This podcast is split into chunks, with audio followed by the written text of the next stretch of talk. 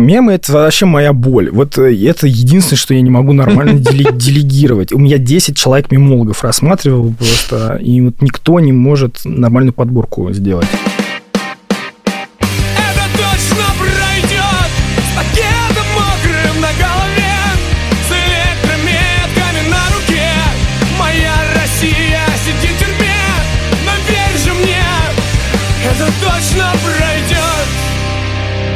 Всем привет! Это подкаст «Времени больше не будет». Мы здесь говорим о близких политзаключенных и невинно осужденных, и иногда самих политзаключенных. Этот подкаст ведем мы, я журналистка службы поддержки Ксюша Миронова и мой соведущий Илья Красильщик, главный в службе поддержки. Привет! Этот подкаст делает э, непосредственно служба поддержки вместе со студией «Либо-либо».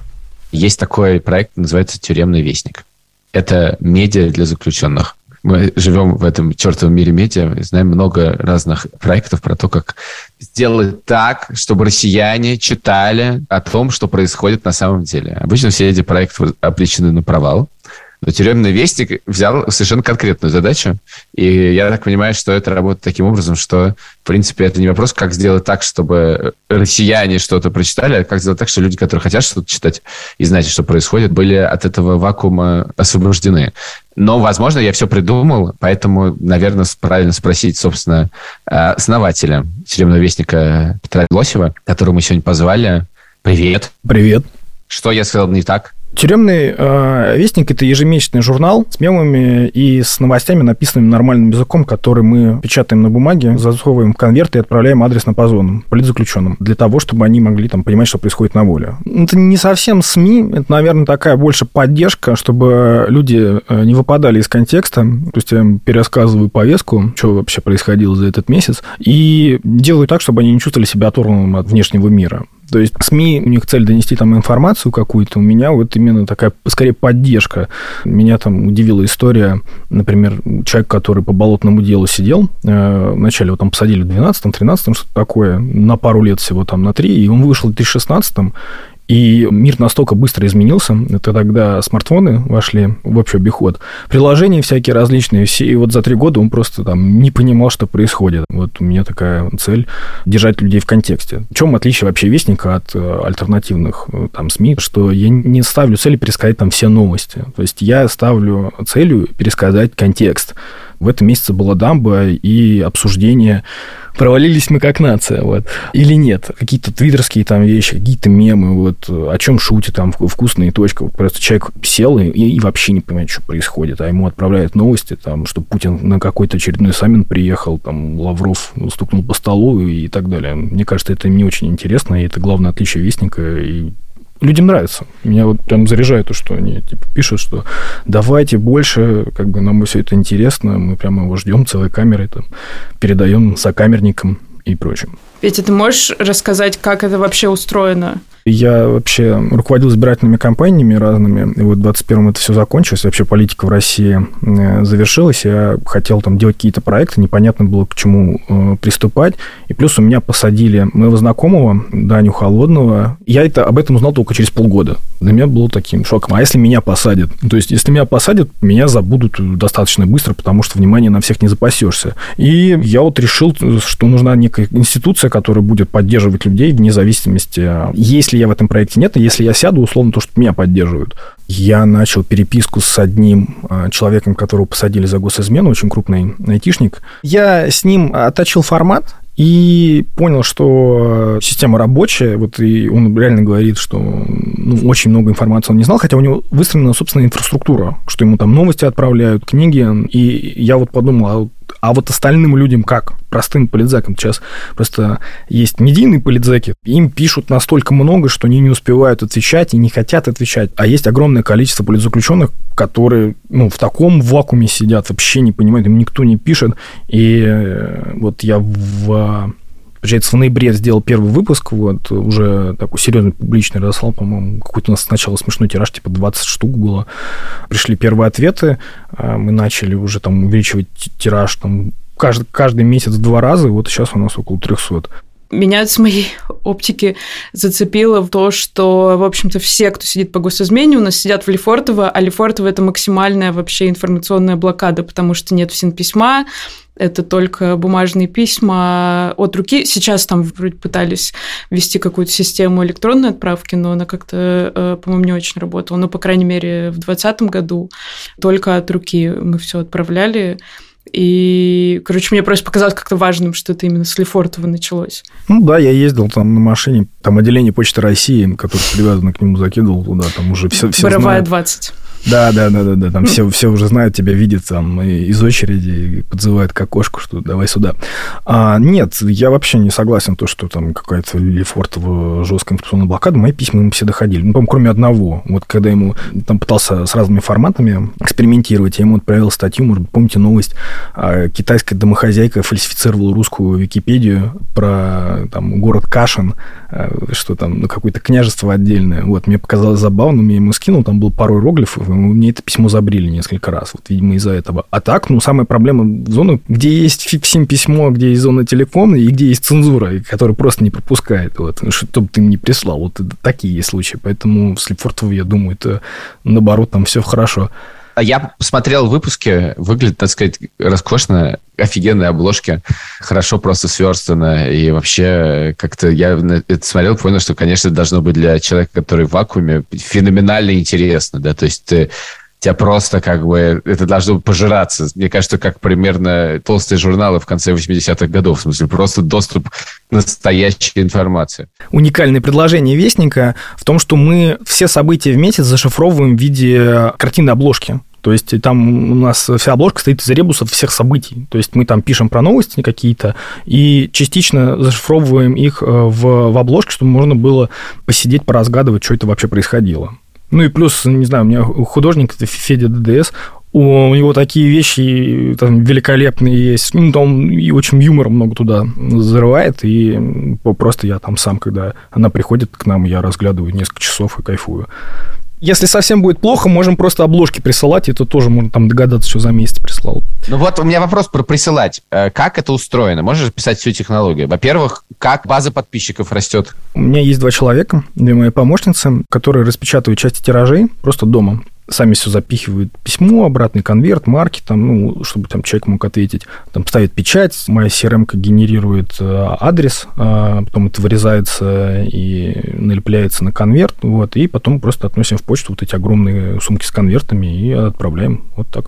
Вообще бы идеально было это все делегировать в печать, но слишком дорого получается. Вот. Это все по почте? Это не в СИН письмо? Это все по почте, как бы есть плюсы и минусы. Минус, что это идет долго, вот что там новости достаточно быстро устаревают. Какая задержка? От трех дней до шести месяцев. Сколько тиражей сейчас уходит? Где-то 280-300. Ну, Вы все сами оплачиваете или кто-то за это... Ну, я собираю донаты. Значит, сначала я все платил. Донаты? Да, сначала я все из своего кармана платил. Вот там первый выпуск 4. Потом начали люди приходить и давать мне денег. Я никогда не просил, пока публично. Мне дают денег, и как бы их более-менее хватает на то, чтобы 300 человек э, обеспечить. Вот, а дальше уже там мы достигли порога, надо где-то будет искать их. Э, или там публично просить денег.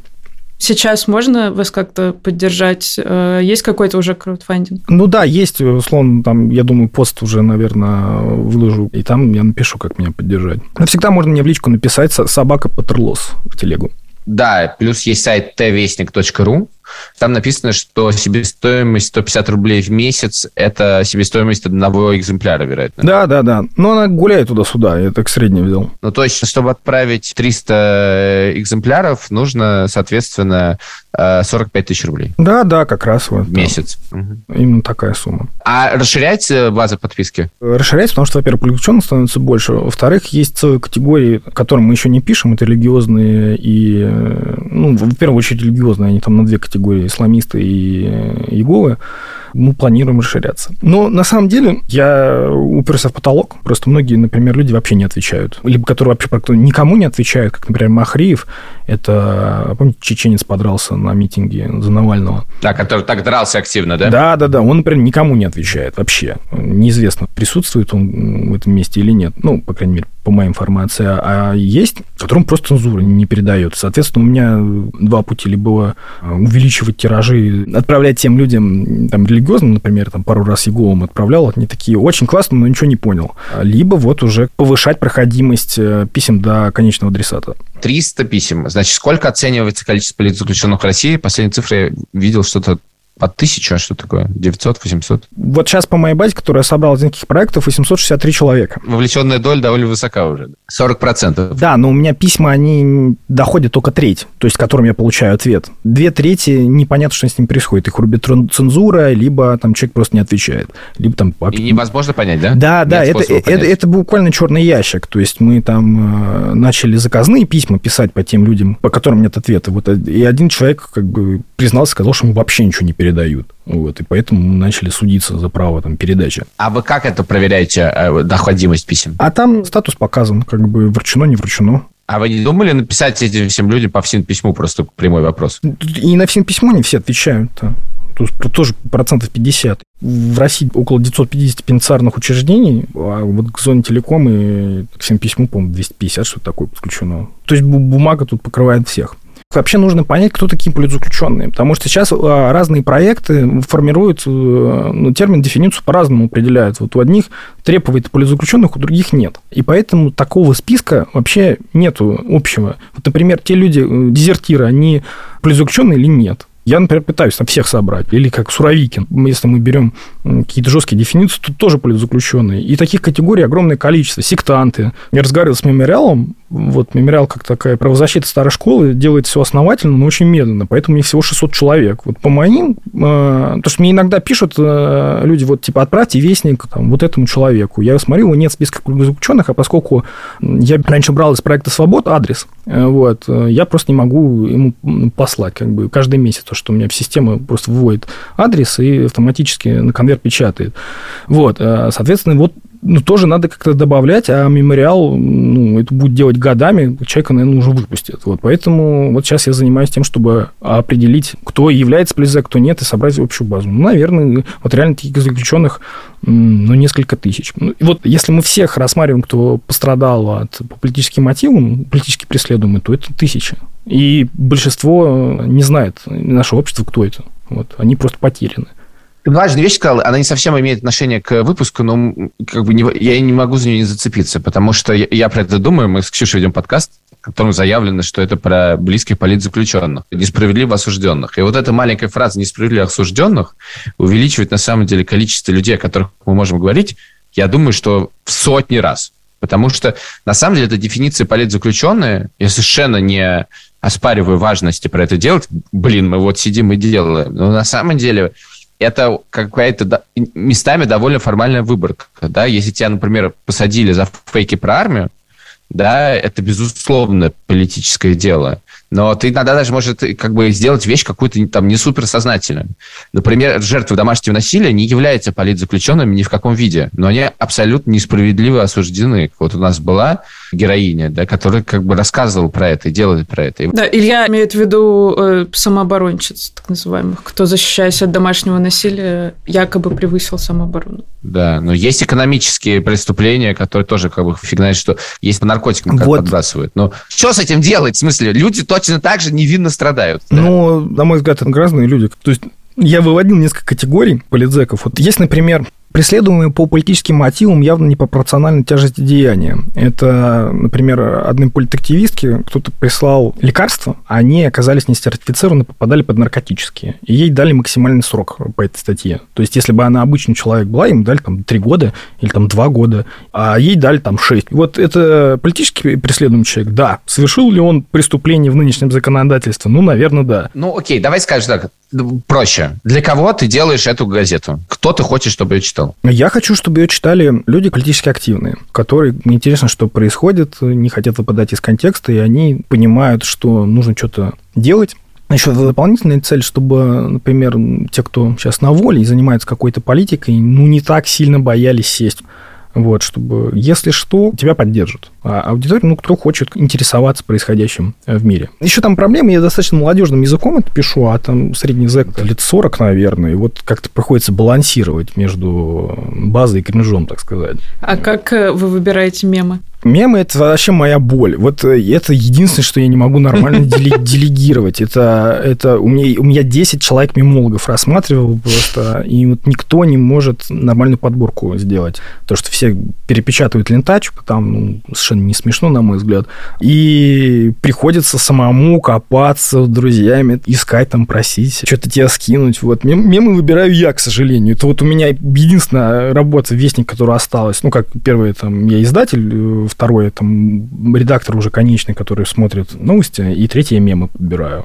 А что просят обычно включать в Вестник? Или, может, были какие-то конкретные просьбы? Людям интересно э, по-разному. То есть есть некоторые адекватные, давайте, типа, увеличивайте выпуск, мне мало. Некоторые там, кто помоложе, просят очень мало мемов, давайте больше мемов, я там, у меня ломка.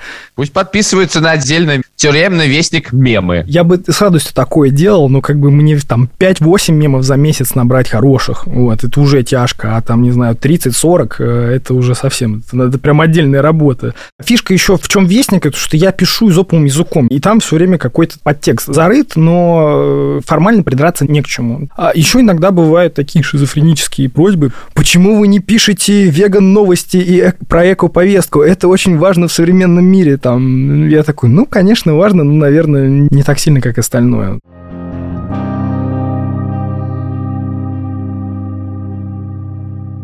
Давай про цензуру поговорим. Что цензурируют? Были какие-то особо дикие случаи? Вообще, уже на вашей вот выборке вы понимаете в среднем, есть там э, замер, что вырезают, или зависит от каждого конкретного цензора?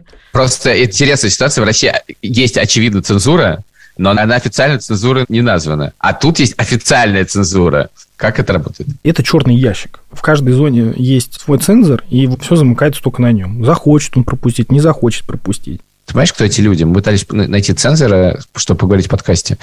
Не то, что люди отказываются, люди просто не, никто не знает, где этих цензоров искать. Короче, ее спихивают вообще, это как чер- черновая работа на какого-то сотрудника колонии, насколько я понял. Вот когда мы судились сейчас, в суд пришла там молодая девушка, например, лет 25. У меня она цензором работает. Она не шла работать именно цензором, она какую-то еще там э, работу выполняет. По цензуре вот я читал, там, что в других проектах письма вырезают куски, замалевывают, что-то там, по Навальному что-то замалевывали.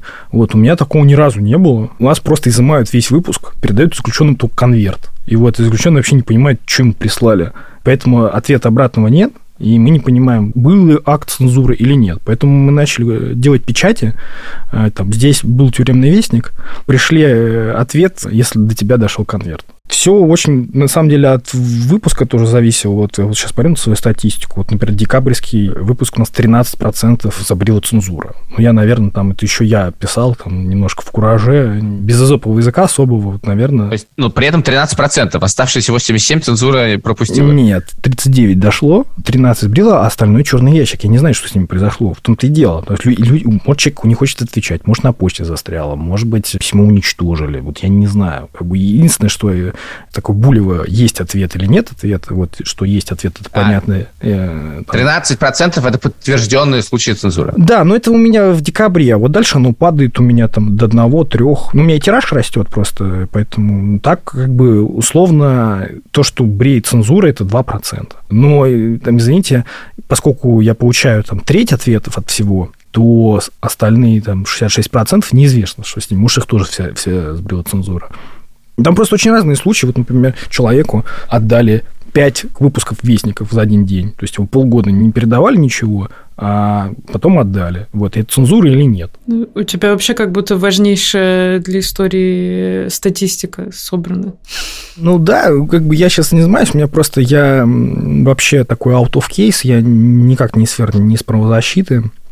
У меня такой проектный менеджер, и поэтому я там по правилам, условно, бизнеса это все делаю и собираю кучу статистики, там всякие crm делаю. И поэтому, собственно, и так эффективно получается, что мы вообще за копейки. У нас 45 тысяч бюджет в месяц там, а, на верстку, дизайн, обложку, ну, этот, отправку писем, марки, обратный конверт. Ну, вообще просто копейки, но зато достаточно все эффективно работает, как бы, и доказательства им, то, что я тут, например. Просто проблема вообще, что нету никого, ничего, никто не делает. Поэтому, если вы там слушаете, думаете, что там поляна занята, и тут все экспертократы и скажут, что вы там неправильно делаете, это совсем не так, не слушайте, начинайте. Они сами потом подключатся и скажут, что у вас вот важный проект для истории, как вы сказали. Но конкуренция в нише проектов про тюрьму повышается, ну, конечно. сказать. Вот. Несколько подкастов. Когда была медиазона и все. Нет, все, уже конкуренция пошла. Ну да, ну, например, там Маниала рассылает эти письма, я не, не думаю, что она мой конкурент, потому что ну, разные задачи. Не, ну, я, конечно, иронизирую. Ну, Очевидно, да, нет, нет, чем конечно. больше таких проектов, тем лучше. Да. Скажи, пожалуйста, а что тебя, э, вот, э, тебя ограничивает в повышении тиражей? Какая деньги. логистическая проблема или финансовая? Деньги, деньги, деньги, деньги. деньги. Проблема в том, что мне стыдно идти сам с рукой, как-то просить денег, мне это тяжело дается. Пока я там финансирую с теми, кто пробрался через соцсети, нашел мне и лично дал деньги, Проблема в деньгах, потому что у меня сейчас суды начинаются. Вот у меня сейчас суд идет с, с одним политключенным, которому не передают письма. Вот у нас неделю назад был второй суд, вот, а сейчас его в ШИЗО отправили за, за суд, кстати. Но его в ШИЗО и так отправляют постоянно, поэтому жена, которая помогает нам, не особо переживает. Тут задача-то какая? Я же хочу э, расти ДНК, не знаю, ДНК, ладно, по организации, по э, свободе переписки. То есть, чтобы именно отвечать за то, чтобы там письма доходили, человек получал то, что ему гарантировано Конституцией, любой, кстати, нынешний, старый, нынешний, советский, сталинский, по-моему, там все это есть. И, и вот именно как бы вестник, это, наверное, уже больше такая отмычка, понять, там, доходит письмо или не доходит. Его можно масштабировать, потому что там проблема, начинать надо менеджменту платить себе что-то. У меня проблемы начались из-за того, что я начал гуглиться, и все там интервью какие-то, проекты, там, сайт Вестника. Я работаю айтишником вообще, и я прохожу, получаю оферы, блин, на огромные деньги, ну как, для меня, и потом меня сбривает СБ, служба безопасности, вот. Поэтому тут уже надо деньги менеджменту платить, деньги ну, себе какую-то копейку, чтобы я потом не разорился. И все упирается как раз в масштабирование. Зачем ты тогда делаешь это не анонимно? А как ты деньги получишь анонимно? Кто будет деньги давать анонимному человеку? Да, они подумают, что ты украдешь эти деньги на себя потратишь. Я думаю, что можно способы придумать. Да, ну можно разные, как бы, кто-то талантлив, я не знаю, я талантлив в организации проектов, но я не талантлив в сборе денег. Ну и я уже ничего такого, скажем так, не, не делаю, меня притянуть формально, наверное, не за что, хотя у меня рубрика появилась, э, бывшие политзаключенные пишут э, письма другим политзаключенным, ну, вот как бы колонка. Последнюю колонку писал человек, которого посадили за клип Рамштайна. Он отсидел, вышел вот, э, за клип Пуси, за распространение порнографии. Поэтому, конечно, опасно, но я думаю, что это все это мелочь, потому что политзеков, там, антивоенных один на миллион. Всего политзеков, сколько там, один на сто тысяч по статистике это небольшой шанс. Но при этом это все равно русская рулетка. Ну да, да, да. Ну а что, я уже сделать журнал, без меня автономно работает, как бы, буду читать. Когда обычно спрашивают, для кого вы сделаете ваши издания? Много раз отвечал вопрос. Я всегда отвечал вопрос. Знаете, я его делаю для себя. Тут главное, чтобы так не вышло. Ну да, конечно. Ну, я, я вот в этом плане не лицемерю. Мне на судьбы политзаключенных я даже письма не особо читаю, потому что ты, ты выгораешь сильно. Вот я именно, у меня цель создать институцию, которая будет работать, в которую я вообще не буду прикасаться никак, и люди будут справляться а я там, допустим, не буду выгорать, потому что там некоторые там, письма ужасные, сюрреалистичные, вот, и, там, не знаю, человек хотят дополнительный срок дать за то, что он негативно отозвался о фуражке Гитлера в храме вооруженных сил РФ. Я хотела вернуться к теме цензуры. А что приходится самоцензурировать? Самоцензура. Основная фишка э, проекта, что все пишу изоповым языком. Сейчас какую-нибудь новость прочту. Новость номер 56. Зеленский приехал на фронт. Следующая новость. Путин приехал с инспекцией на шишкообрабатывающий завод. А, понятно. Но это отдельные новости, да? Да, это, отдель... это вообще связи нет никакой. Я ничего вообще такого не пишу, но все понимают смысл новости, скажем так там, не знаю, новость, помните, ввели кодекс единоросса, вот, что э, единорос должен быть хорошим там, во всех аспектах. Вот. Единая Россия составила правила поведения для депутатов. В том числе им запретили писать в соцсетях в неадекватном психическом состоянии. Если пункт в этом кодексе про то, что нельзя сбивать детей на дорогах и скрываться с места преступления, не уточнили. Ну, вот э, примерно вот такой формат. Но мат, по-моему, приходится... Да, мы убираем мат, вообще у нас нет мата, и вообще нет ни одного слова на иностранном языке. То есть мы даже бренды пишем, вот я даже Федю, нашего художника, заставил немножко перерисовывать обложку. У нас мартовская было с э, Марсом, э, которая и, и Март, и бог войны, и, и бренд Марс, который уходил, вот так он все совместил. Вот. Я вот там Марс с английского на русский заставил переписывать. Потому что, ну, ну формально, как бы, тоже моя философия, как бы я выборами занимался, и там это гонка оружия и брони. Вот они ведут идиотские требования, а мы там придумаем какую-нибудь технологию, вот нейросети мы, допустим, сделали для обхода всякой бюрократии. Вот, ну, тут то же самое, ведут какие-то дебильные правила, мы что-нибудь придумаем, мы хитрее. Расскажи, пожалуйста, про суды еще ты упомянул. Да. У нас вот э, первый суд, мы отправляли письма человеку, он до него не доходил, вестник человеку до него не доходило, а потом мы отправили заказное письмо, он оно как-то до него дошло, он ответил, что ему ничего не передают. Мы нашли его жену, согласовали то, что мы будем судиться, нам нужен прецедент. Да, проблема, вот юрист, мой друг Сергей Буряков этим занимается, проблема то, что нет прецедентов вообще, ну, практически, либо мы их не нашли, то, что никто не судился с колониями по поводу допуска писем, э, вообще корреспонденции. Соответственно, мы подали в суд в Углище, и очень-очень странно, но суд кажется на нашей стороне. Я начал, вызвал представителей там колонии, колония пытается спихнуть все на почту, вызывают представителей почты, они затягивают, но уже э, Домнин, ну, этот, э, фамилия Зек, уже все передают. Они уже испугались, уже все передали, причем какие-то за полгода всю корреспонденцию. Вот. И сейчас его посадили в ШИЗО с требованием как бы отозвать иск, чтобы он посодействовал в этом. Но мы не будем это делать идем до конца, чтобы зафиксировать. То есть какие-то пространства для маневров есть. Вот я хочу сейчас конвейер поставить, вот зэки, которым ничего не отправляют, э, не получают, как бы если вы их родственник или представитель, можете написать нам, мы будем судиться. Вот. И по опыту мы достаточно там, хитрую юридическую конструкцию используем, что им трудно отмазаться будет, вот, и они уже все будут передавать. То есть у нас не выиграно дело пока, у нас там они тянут на сентябрь занесено, но уже все передают. Вот. Поэтому сейчас вот э, моя цель как бы э, сделать так, чтобы все, все всем доходило. Я обожаю, особенно в судах, допустим, приставы, ну, с сотрудниками колонии тоже иногда так. Вот когда ты им взываешь к совести, типа там, вот вы не понимаете, понимаете, что разве что это политзаключенные. Им вообще все равно. Но когда ты их пугаешь бюрократией, типа, а я позвоню на горячую линию, и вам там спустят бумажки, ну... Да, да, да, да, да. Письма – это же просто рычаг давления. Это как там ШИЗО, там свидание и так далее. Вот моя задача, чтобы у ЗОН не было этого рычага давления, согласно Конституции любой. А ты судишься прямо от своего... Нет, э, нет, имени? я от своего имени вообще ничего не делаю своего имени только подписывают начальную колонку вступления, ну, поскольку я ее пишу. Отправитель не я, получатель не я, сужусь не я, э, истец не я и так далее. Слушай, а маловероятно, конечно, но вдруг, может, был какой-то фидбэк от э, сотрудников, бывших сотрудников э, в СИН? Может, писали, ну, типа, респект? Помнишь, ну, кто-то из зэков писал, что цензорам очень понравилось, что они громко смеялись. Я думаю, они все это тоже читают, поскольку э, вот эта позиция цензора, это, ну, она самая такая начальная, низкая и так далее, то там люди там 25 лет, э, там 23, то есть это современное поколение, которое там те же самые мемы смотрят и те же самые новости читает. А, да, мне еще просят люди, которые просто сидят вообще не за политику, просто говорят, что я там вне политики э, был, вообще новости ненавижу читать, вот, но в таком формате раз в месяц там прочту и задоначу вам. Просто вот человек, мне на зэков пофиг, у вас выпуск прикольный.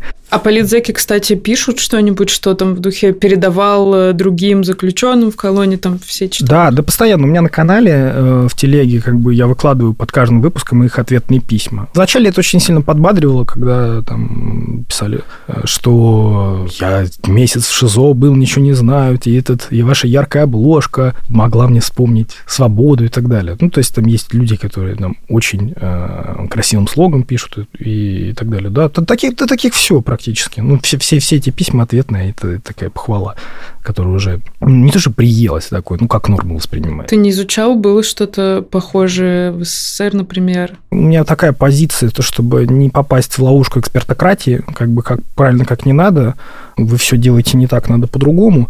Я специально вообще ничего не изучал и запустил, и это сработало. И вот уже постфактум начал что-то изучать, какие-то новости отправляли, но это все не проекты были, это вот лично там какая-нибудь э, женщина отправит там пять своим знакомым. Вот такое было.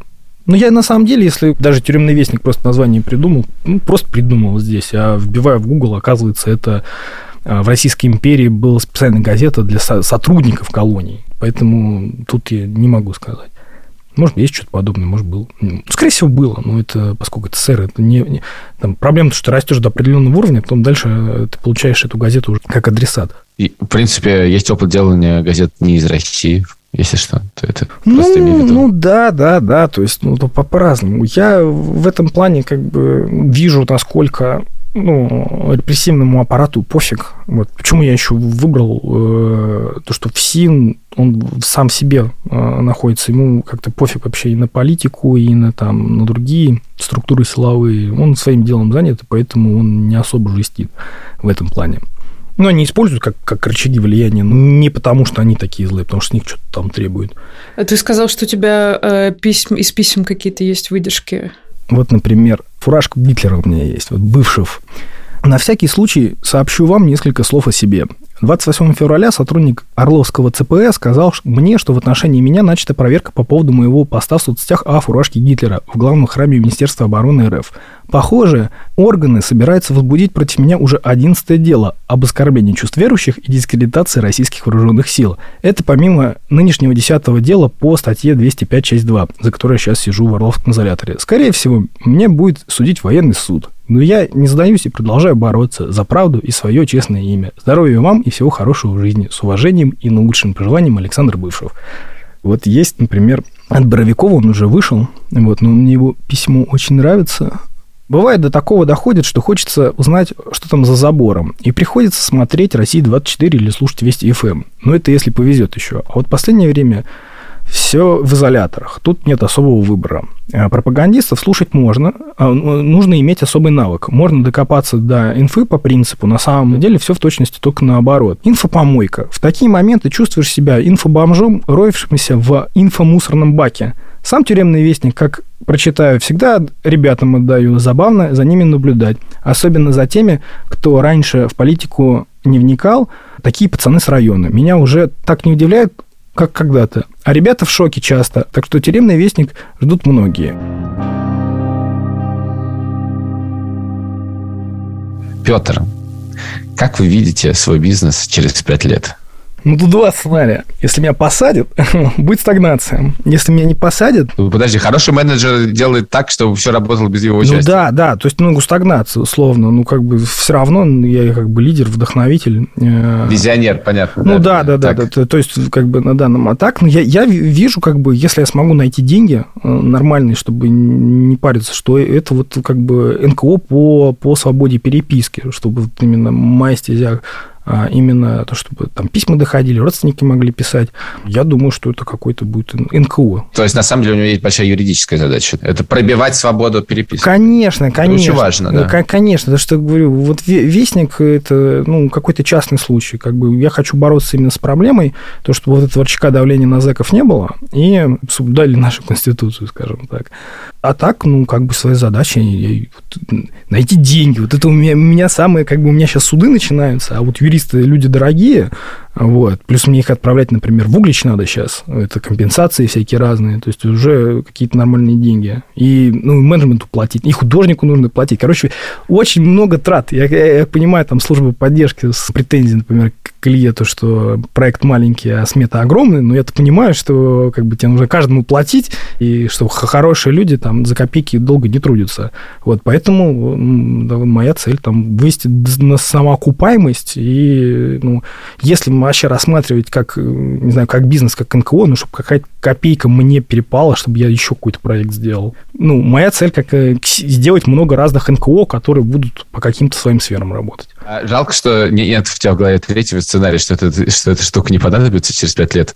Но пока она точно нужна, и на пять лет, наверное, загадывать не будем, давайте, пожалуйста, денег тюремному вестнику. Да. Ссылка в описании. Да, еще обратиться, сказать, если у вас есть вот знакомые, которые сидят и не получают письма, или вы их родственник или представитель, тоже напишите. Мы посудимся с колониями, сделаем так, чтобы он получал не только там вестник или вообще можно без вестника, чтобы он вашу корреспонденцию получал. А, мы все оплатим, все там юрист все наше сделает, вам просто надо быть э, истцом, и все. Петь, спасибо тебе огромное, в том числе я тут иногда э, не только представляю себя как э, журналистку, ну, как близкого политзека, и это реально огромное дело, очень важное. Я знаю, насколько это тяжело ложиться на плечи близких, э, часто, особенно если нет финансовой возможности, там каждую неделю отправлять что-то, чтобы пробить эту информационную блокаду. Э, вот, в общем, спасибо тебе огромное, очень крутой проект. Все, спасибо вам большое. Почему-то очень весело было, я не понимаю. Потому что Журналисты проект, общаются с журналистами, да. Но есть нюанс. Кстати, если вдруг я сяду, мне, пожалуйста, Илья, раскадровки тиктоков. Но я согласен с условием, что для начала ты пришлешь мне эти тиктоки сама. Потому что пока что ты мне прислал один ТикТок, ты мой единственный, ты и мой сын, мои контактеры в ТикТоке. Если ты будешь там одна, Шо? то у меня будут все ТикТоки только, во-первых, про футбол. Поэтому для начала на присылай мне ТикТоков, потому что качество моего ТикТока меня не устраивает пока что. Вообще у меня в России, пока была, у меня реально, это не шутка, у меня был список фанфиков, которые мне нужно прислать. Этот список лежит у моей подруги, которая в России, который мне нужно прислать, если меня посадят. Надеюсь, что ну, давай никому не, будем, не пригодится. Ладно? Но, да. Но да. Просто ты готовы. это... Там э, не надо туда.